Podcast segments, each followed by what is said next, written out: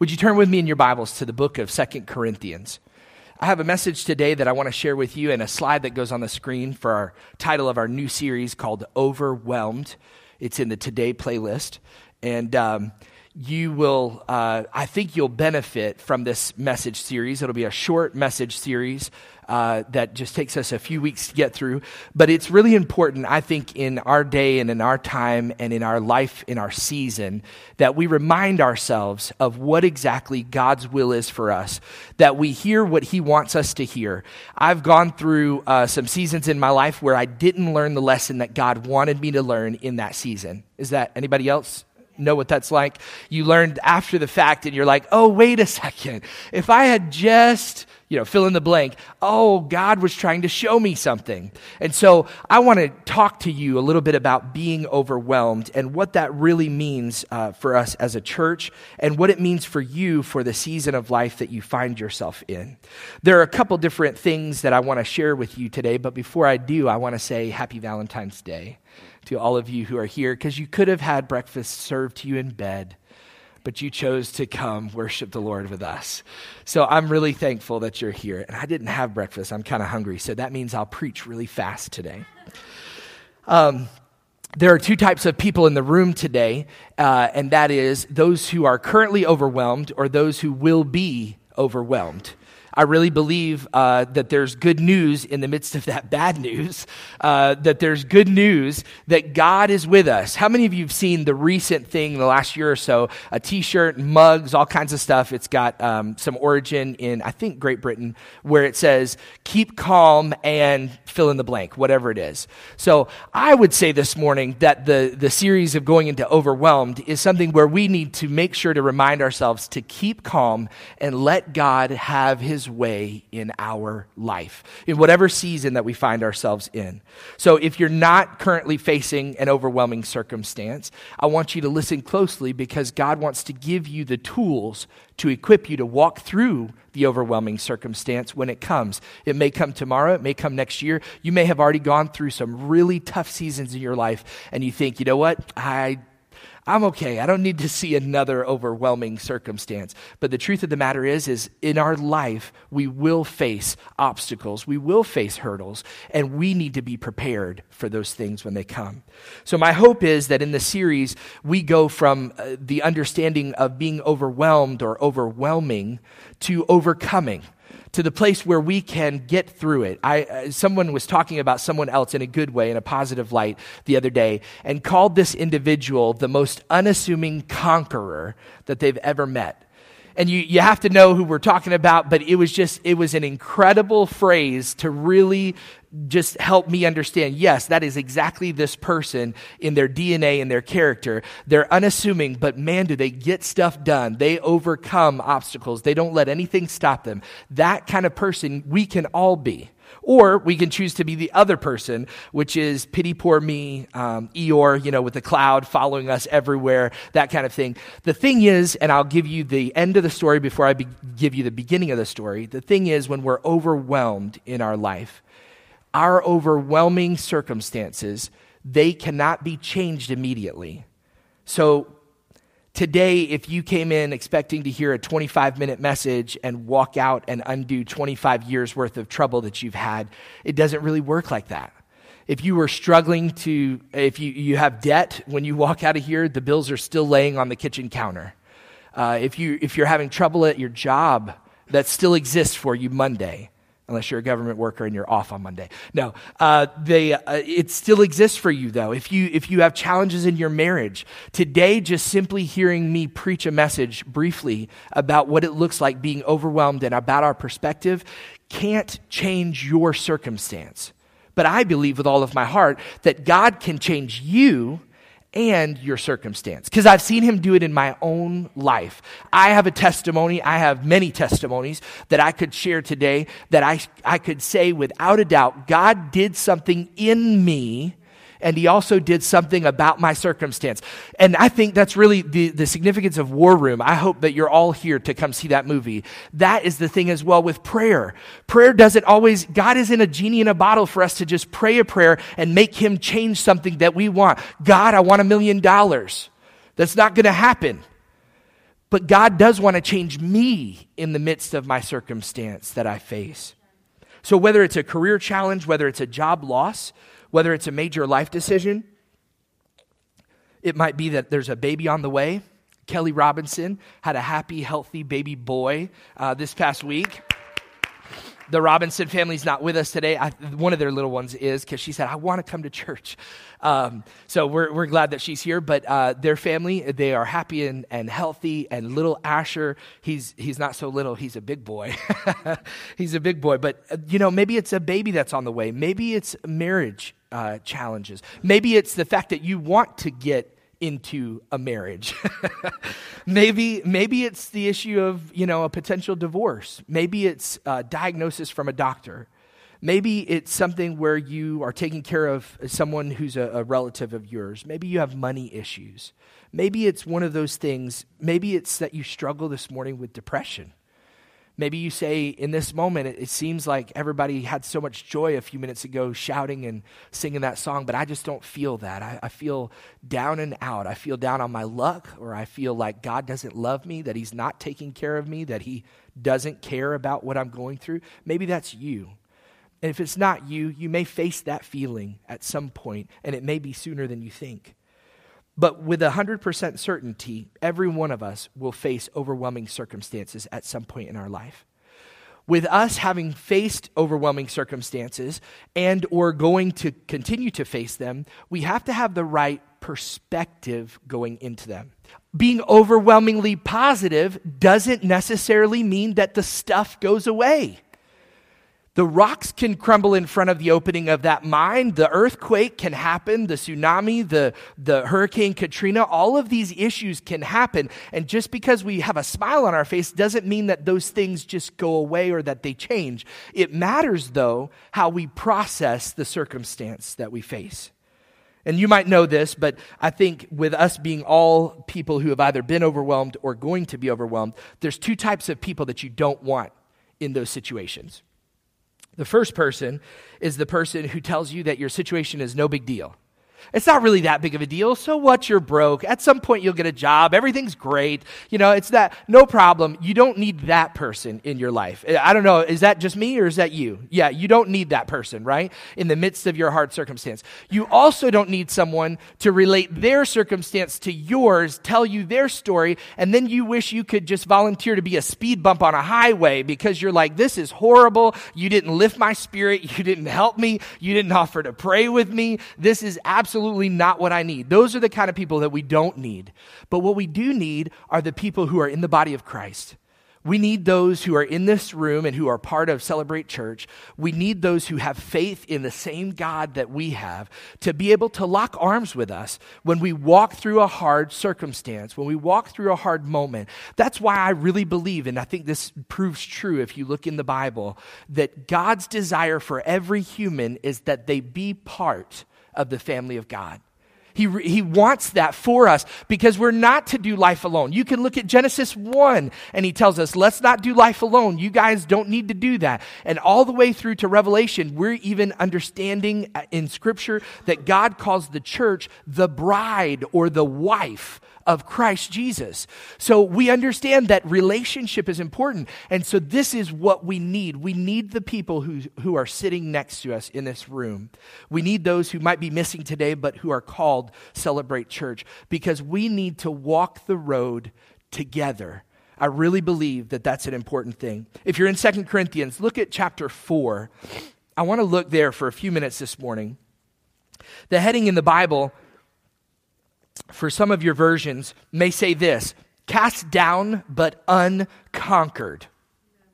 I love that. I believe that's a word for us as a church, not just in the season that we're in, but in the season that you find yourself in as a believer, your individual life. In chapter 4, verse 1, it says this the Apostle Paul speaking in Second Corinthians, Therefore, since we have this ministry, as we have received mercy, we do not lose heart.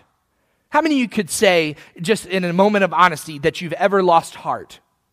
Right? Most of us, if not all of us in this room, we've lost heart. We had our hope set on something, it didn't turn out the way we wanted to. We were heading in a direction and it got changed, whether it's our fault or God's fault or whoever's fault, whatever it might be, we've lost heart. Here, the Apostle Paul is saying that he has this ministry that's been given to him, not just him, but he's talking about Timothy and Titus who are with him. And he says, We've received mercy, and because of that, we do not lose heart. Because God loved me enough to extend mercy to me, I am not going to lose heart because I know and I'm reminded in moments like the powerful moment we experienced a few minutes ago. I know that He's strong. It may feel like he's not, but I know he's strong. I may feel like he's not listening, but I know better because of my life experience, because of the testimony of Scripture, because of the family of faith that I walk with. I know that he hears me when I pray. And I know that his answer is not always yes. His answer may be no. His answer may be maybe. Maybe, maybe. We had a friend in New Jersey at a church, and he said something that startled people in the midst of a, a, talk on prayer. He said, God has answered every prayer I've ever prayed. Everybody's like, what, what, what kind of relationship do you have with God? How do, how do I get that? And his answer was, God has answered every prayer I've ever prayed. He may have said yes, he may have said no, he may have said maybe, but he has answered every prayer I've ever prayed. When you have a perspective like that, it helps you walk into the next overwhelming circumstance with better faith, with better vision, with better passion for seeing God to do something in your life. So, not losing heart is a matter of perspective. Your bank account may not be as full as you want it to be. Your marriage may not be what you wish it were. Your job may be filled with difficulty. You may think you want to trade in your own kids for better models. That, no, just kidding. You may have something that you're facing that's like that, but it's a matter of perspective. Jump down to verse 7 of the same chapter in chapter 4. Paul says, But we have this treasure in earthen vessels, that the excellence of the power may be of God and not of us. That the excellence of the power may be of God and not of us. Jesus in his ministry, he heals some people, and some of his disciples, as they're walking with him, they have these questions God, who sinned? What caused this guy to be blind? How did this happen to this person? What is it? That caused him to be like this. Obviously, it's because God hates the sin that he committed and made him be blind. And Jesus says, No, you've got it all twisted. It's because I'm here and I'm about to demonstrate the glory of God, the power of God. So when we're going through a hard circumstance, goodness knows I am preaching a message I needed to hear a few years ago when we're going through a hard circumstance, we have got to have the understanding that God is not out to get us. Is there, are there things that He wants to draw your attention to? Yes. I cannot say that for those who may have done certain things that the circumstance of their life isn't maybe part of their own fault. But I believe that God in His mercy and in His grace leads us to that place because He wants to demonstrate His power. He doesn't want you to get angry and to get bitter at him. And that is the potential in all of our hearts to be able to go and face this unsurmountable, insurmountable thing. And we say, God, why don't you care? Why do you hate me? Why do you? Because while we're asking those things, God is trying to show us what he's trying to show us, but we're blinded by our circumstance. This all comes down to maturity. I talked to someone recently and said, you know what? Age or time doesn't mean or doesn't equate like proportionally to maturity. Just because because I've met some older folks who are immature in their behavior. And I've met some younger folks who were super mature and you thought man they could run a business at the age of 18 I mean they've got it together. So age or time doesn't mean that it equals maturity. But this is what this is about us being mature believers, the Apostle Paul encourages the church and he says, I want you to stop drinking the milk. It's time for you to pick up the fork and start digging in. It's time for you to act like a grown up and stop being a baby. I'm not saying that to you today, but if the Holy Spirit would use that, I want you to understand it's about maturity. The person who is mature is the person who can see their circumstance for what it is and still trust God. That's, that's where it lies. So I can say a few years ago, and even now, we all have measures of immaturity. We may not like boast about it and walk around and say, I'm immature in this area or I'm not fully developed, but that's the truth because we're not perfect. Is anybody in here perfect? No. I heard Pastor Robert Morris say this recently, which really impacted me. He said, he's talking from a place in Hebrews, and he, he says that God has not made us able to be perfect in our performance. We're not there yet. We still mess up, we still fail, but He has made us perfect in our position. Because I'm a son of God, you're a daughter of God. Because of you being part of the royal family of God, in that you have been made perfect in His eyes. So that helps me when I say, goodness, I must have really messed things up. God must really be against me. Here's the thought that I should have is God, what are you trying to show me about me, about others, about whatever it is the circumstance I'm going through?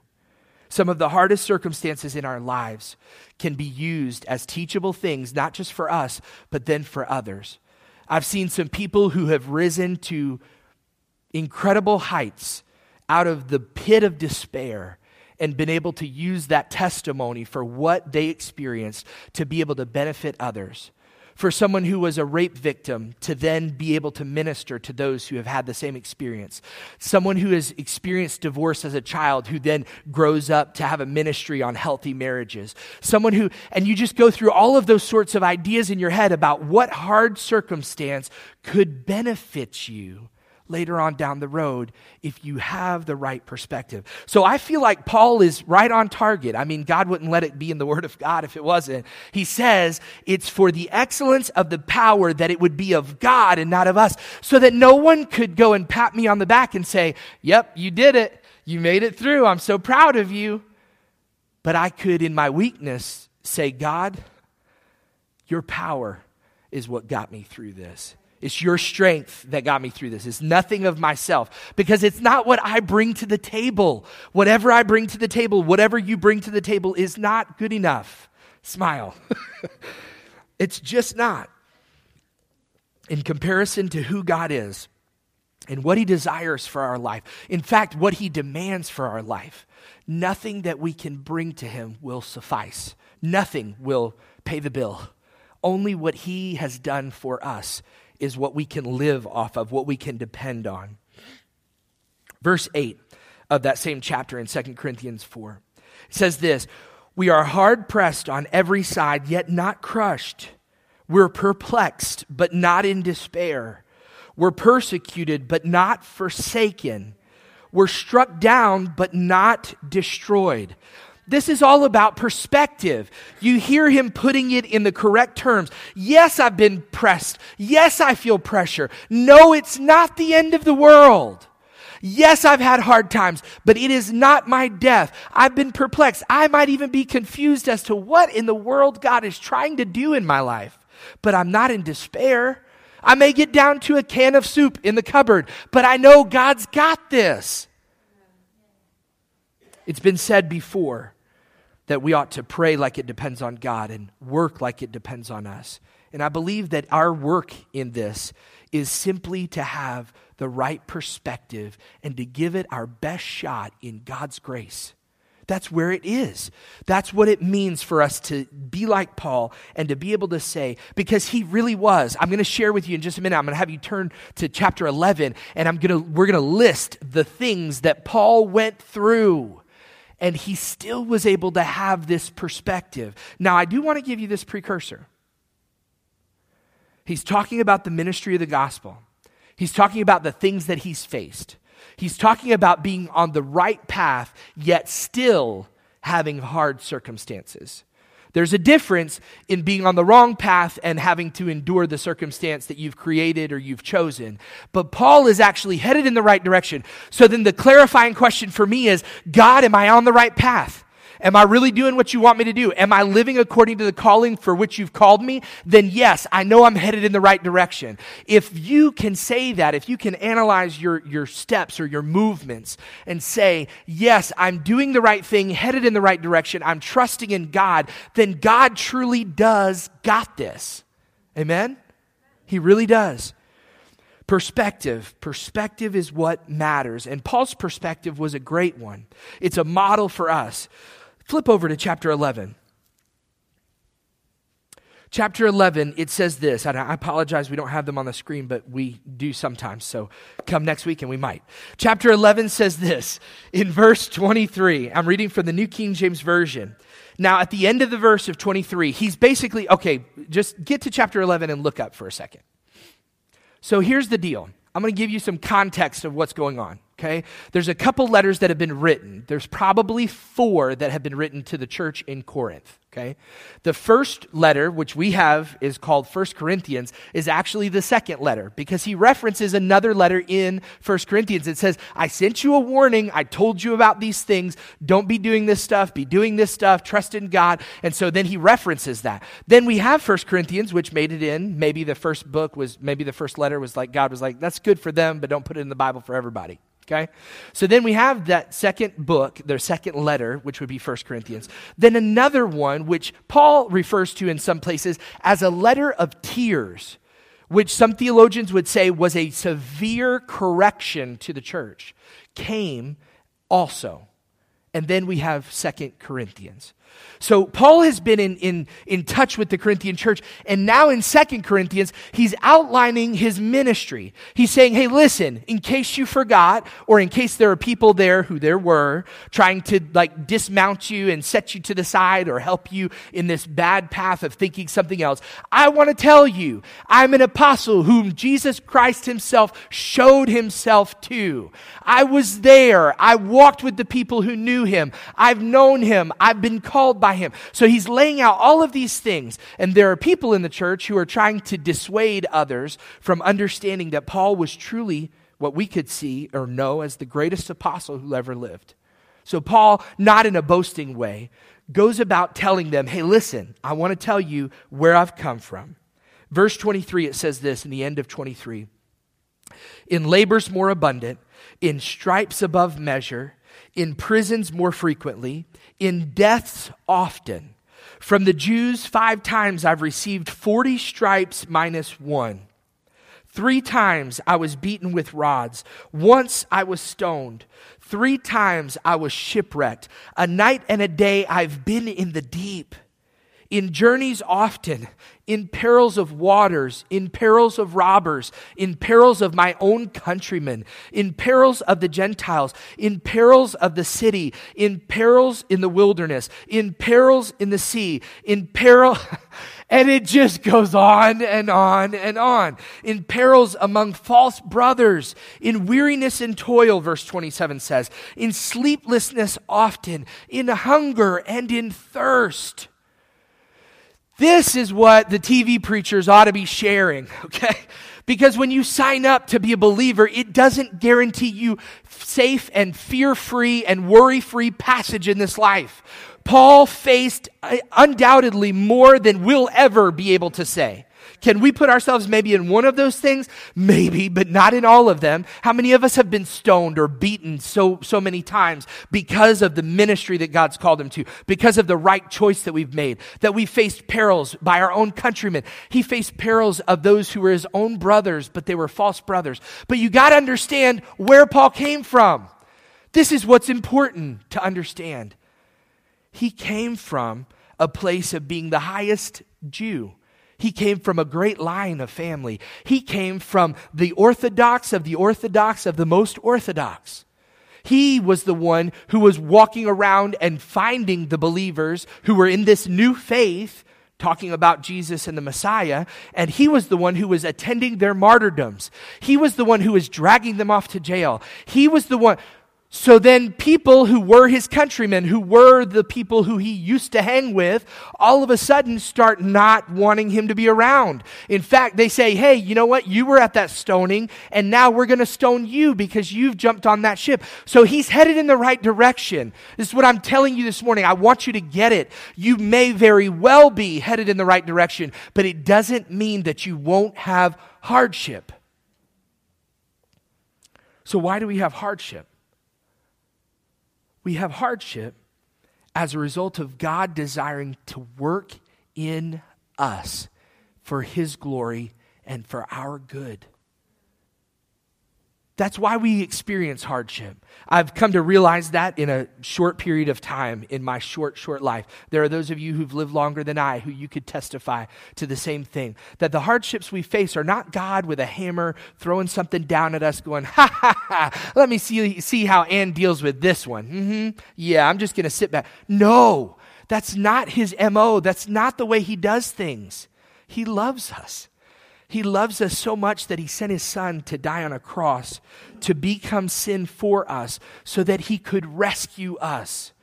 Now, that's not to say that he loves us to the point of making sure that all of our bank accounts and all of our health and all of our other things are all going to be 100%. It's because we still live a natural life in this natural world that is fallen. But God desires to bring us to the place where we give him glory so, could you say this morning with me that Paul faced some overwhelming circumstances?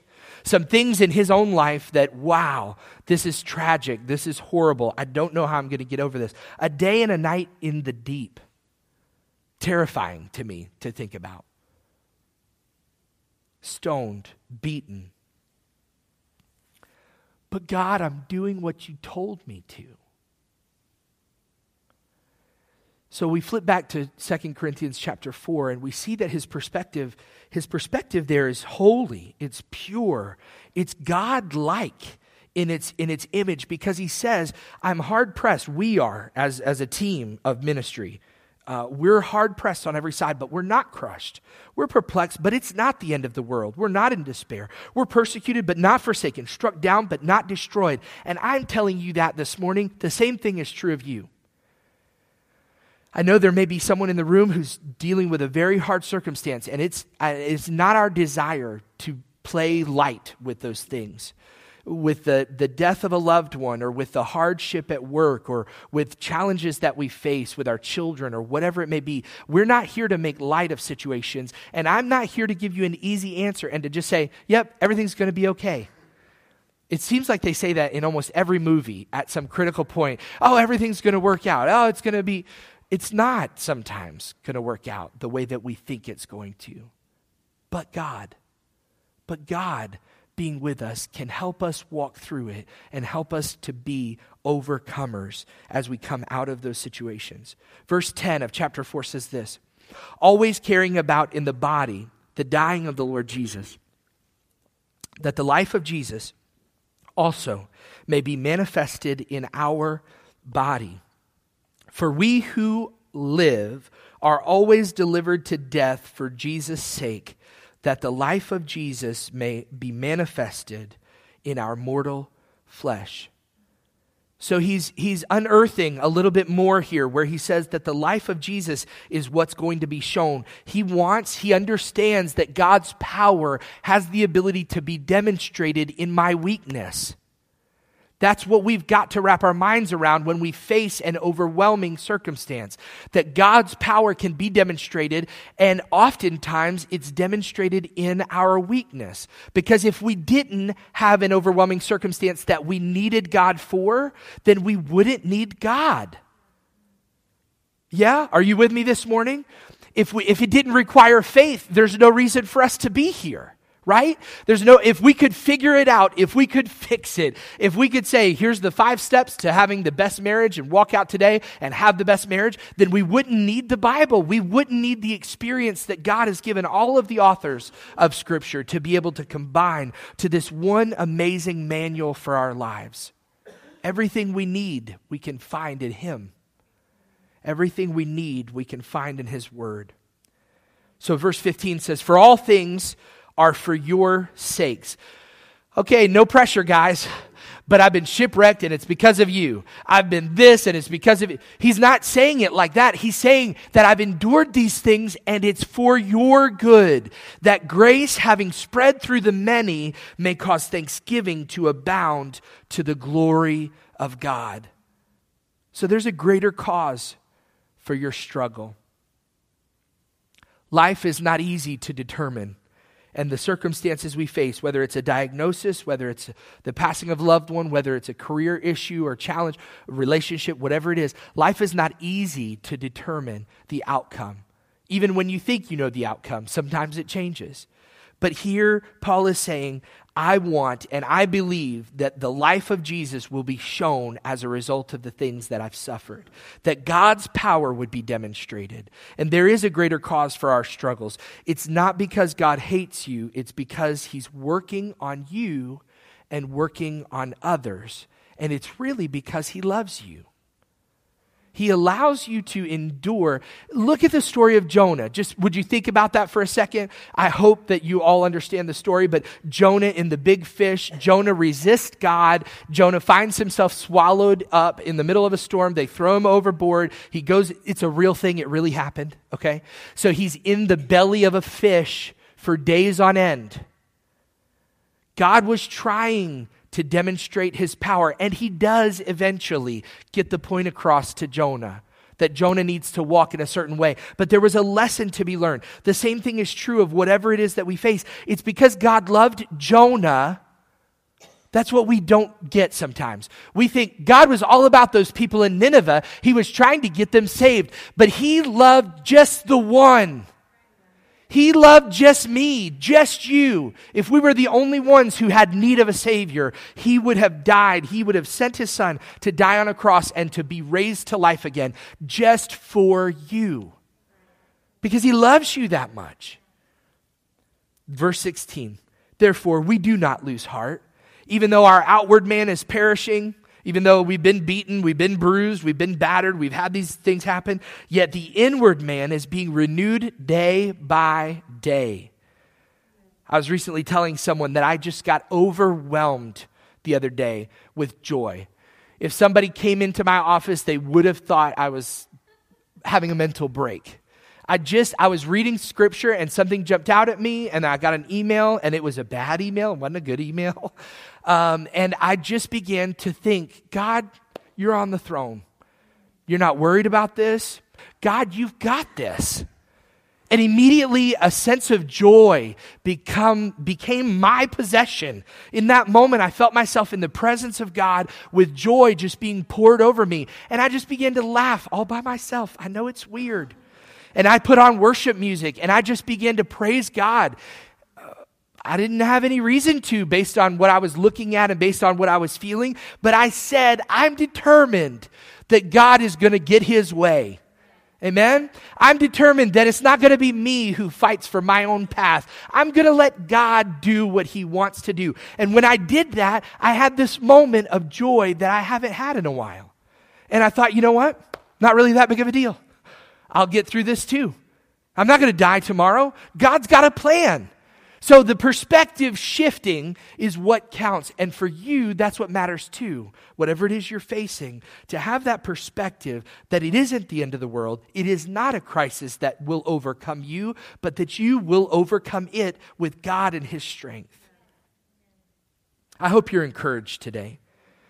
Like Paul said, therefore we do not lose heart, even though other things are happening. On the inside of us, we're being renewed day by day. This is why it's important to stick close to Jesus. We need the reminder to stick close to Jesus, even if we've known him for a long time. Even if Peter, who walked with Jesus, still had doubts, it's okay. God still loved him, and God still helped him, even though he came to him with all of his mistakes, all of his baggage, all of his stuff. Same thing is true of us. We need that reminder. Stick close to Jesus. Don't forsake him. In the middle of this, don't forsake God because he has not forsaken you. That's what we need to hear and what we need to believe. We need to be convinced. I feel like there were people in this room a few minutes ago in that song, Jericho, that really, really became convinced that he's a strong God, we got to do like the psalmist David. We've got to focus in the right direction because our focus, what we focus on, determines where we're headed. I'm going to I'm going to talk about Amy's driving skills for just a minute. Now, on Valentine's Day, of all times, let me demonstrate for you. Let me demonstrate for you my wife's amazing driving skills. Uh, no, when we first got married, uh, before that, when we first got together, and um, actually, she's thrown me out of the car. I don't know if she'd want you to know that. But she literally, this was in our dating relationship. She was like, ah, shut up and stop telling me how to drive. But I knew better how to drive, so I was trying to coach her. She just resists. But anyway, sometimes we'll be in the car. I hope I hope I can make this up later. anyway, sometimes we'll be in the car and she'll be driving and she'll be talking. And when she's talking, she's looking at the person she's talking to and we're having a conversation. So I will always remind her and say, Amy, n- you don't have to look at me, okay, babe? Just keep your eyes on the road because it scares me sometimes. Because when she's driving that way, she's focused and she starts to go this way. The same thing is true of our, some other people are saying, yes, that happens to me or happens to my spouse. I don't want to get anybody in trouble on Valentine's Day. But what I, the point is true that if we even just take it in that really small uh, picture, what we focus on is where we start to head. So if I'm focused on fear and worry and anxiety and doubt and all of the things that could depress me, then I'll start feeling those things more intensely. But the, the power of God in me and the relationship that I have with Jesus, if I can focus in the right direction and start to say, you know what, God, you do love me. I am your son. You've always taken care of me. You've always fixed the things that I needed you to fix when I gave them to you. You've always healed me. You've always done good by me. He has then I all of a sudden know it's not fear that belongs in my heart. It's not anxiety that belongs in my heart. It's the peace of God that Scripture calls the peace that passes understanding, that'll make you look like a psycho in your office when you're laughing and just thinking, God, you're so good to me. That kind of peace can be yours and mine in the midst of our overwhelming circumstance. I got to finish because I'm hungry, and I know you are too. I want you, I want you to think this morning. I, I want you to even right now begin thinking about what is applying to you in this message. I really want you to have your heart open to the Holy Spirit speaking to you directly. Maybe it's maybe it's you're not facing an overwhelming circumstance. Maybe it's something else. Maybe it's that God wants to deal with another area of your life. Maybe he wants to help remind you of the overwhelming place you came from and how to help and be a light and a love to others. It could be any of those things, but let the Holy Spirit speak to you in the, the last few minutes here. Paul, I love him. He's, he's almost psychotic in verse 17, just like me the other day. He says this For our light affliction, which is but for a moment, is working for us a far more exceeding and eternal weight of glory while we do not look at the things which are seen, but at the things which are not seen. For the things which are seen are temporary, but the things which are not seen are eternal. So perspective matters. He says, I can look at all this stuff and I can have this attitude and I can go in this direction, but I know that God is doing something else while we do not look at the things which are seen, but at the things that are not seen.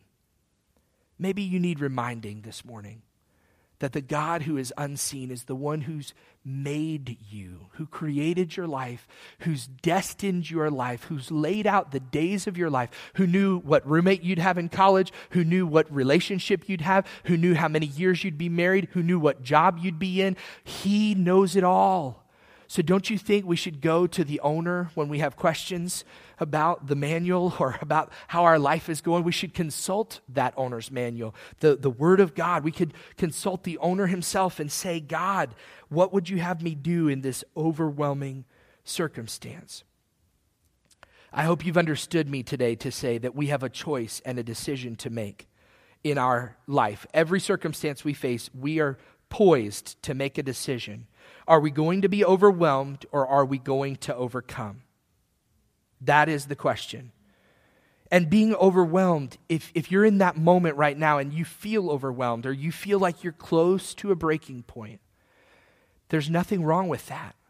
There really isn't. I am not trying to preach some peppy, positive message to just make you feel better when you go out of here and you still have the same bills and the same problems and the same issues. What I'm trying to do today is help you look to Jesus to, to have Him help you in the midst of whatever true hardship that you may face. The truth is, if you walked in here with a crazy kid, you're walking out with a crazy kid. If you had debt coming in, you have debt going out. If you've got these things, it doesn't get fixed right now. But here's the thing God can help you fix it. God can fix it Himself. God can walk you through the steps that you need. The, the desire that we have is that we would fix it and fix it quick, just like our microwave McDonald's sort of DNA in, here in America, that we want it done, done now, that kind of thing. But the, the truth is, is being a good person doesn't absolve you from bad circumstances. Even having faith in God doesn't absolve you. But you having God in your circumstance helps you live life in a whole different dimension. Have you ever met somebody who's a worrier? You can raise your hand. I won't, I won't know if it's really you. Um, I know somebody who's a worrier. The Bible has something to say about that, and I want to close with this. In Matthew chapter 6, you don't have to go there, but you can at some point, or write it down and go there some, some other time. Jesus is talking, he's sharing words that are benefiting those present, and he's telling them basically, he's talking about worry. And he says, You know, what can you change in this life by worrying? Can you add an inch to your height? Can you add a dollar to your bank account? He, I'm paraphrasing, but this is his thought. You know, are you able to change anything in your circumstance simply by worrying or having anxiety about it? No. And then he goes on to give the encouragement that God cares about the birds of the air, even the ones that pooped on your windshield. he cares about every single one of them, and he makes sure that they're fed. He, the flowers of the field, uh, they're, they're clothed. He makes sure that those things, because they're His, this is the understanding we've got to get. So he says, How much more valuable are you as his kid? If he'll take care of the house, he'll take care of the people who live in it. Amen? And this is what he's saying. This is the point of perspective that we need that God loves us and he wants to be with us and walk with us throughout the hard circumstances or the overwhelming circumstances. So, focusing on those things will that'll lead us to fear, anxiety, worry, and even depression if we allow it to. But focusing on Christ, we can experience grace, mercy, forgiveness, peace, hope, joy. All of those things are available to us when we focus in the right direction. I want you to stand with me if there's a truly hard circumstance that you're facing, I hope you've gotten some perspective this morning on it. I hope you're, you're experiencing the peace of God that passes understanding. But we want to pray with you today. If there is something that you're facing or that you know you're about to face and you would like prayer, would you just step out of your seat right now and just come down here to the front? Come down here to the front, and Amy and I will pray for you. We'd love the opportunity to just walk with you for a minute and pray that God would meet you where you are. If that's you, just step out right now. Don't be ashamed. Don't let pride keep you in your seat. If there's anything that's going on in your life and you need prayer for it, this is the place to do it. Amen. Lord Jesus, I thank you for the opportunity we've had to be in your house today. I thank you, Lord Jesus, for the response in our hearts today to lean in on you, to ask you for help, God. Lord, I pray that you would help us today to walk out of here charged with hope, not with fear, charged with love and your love, that love that will help us walk through anything walk through fire, walk through hardship, walk through the stuff that Paul walked through, and have the right perspective, God. Remind us, Holy Spirit, that we are pressed but not crushed. We've been persecuted, maybe, but we're not abandoned. You haven't left us, God. So, Lord, as we rejoice in that today, I pray that you would help us, Lord, because we don't know what tomorrow holds, but you do, God. And Lord, I just pray that you would help us to walk it out with you in control, with you in the lead. God, I pray that you would help us not to worry and fret, but to trust you in a deeper way, more and more every day. In the name of Jesus, I pray. Amen.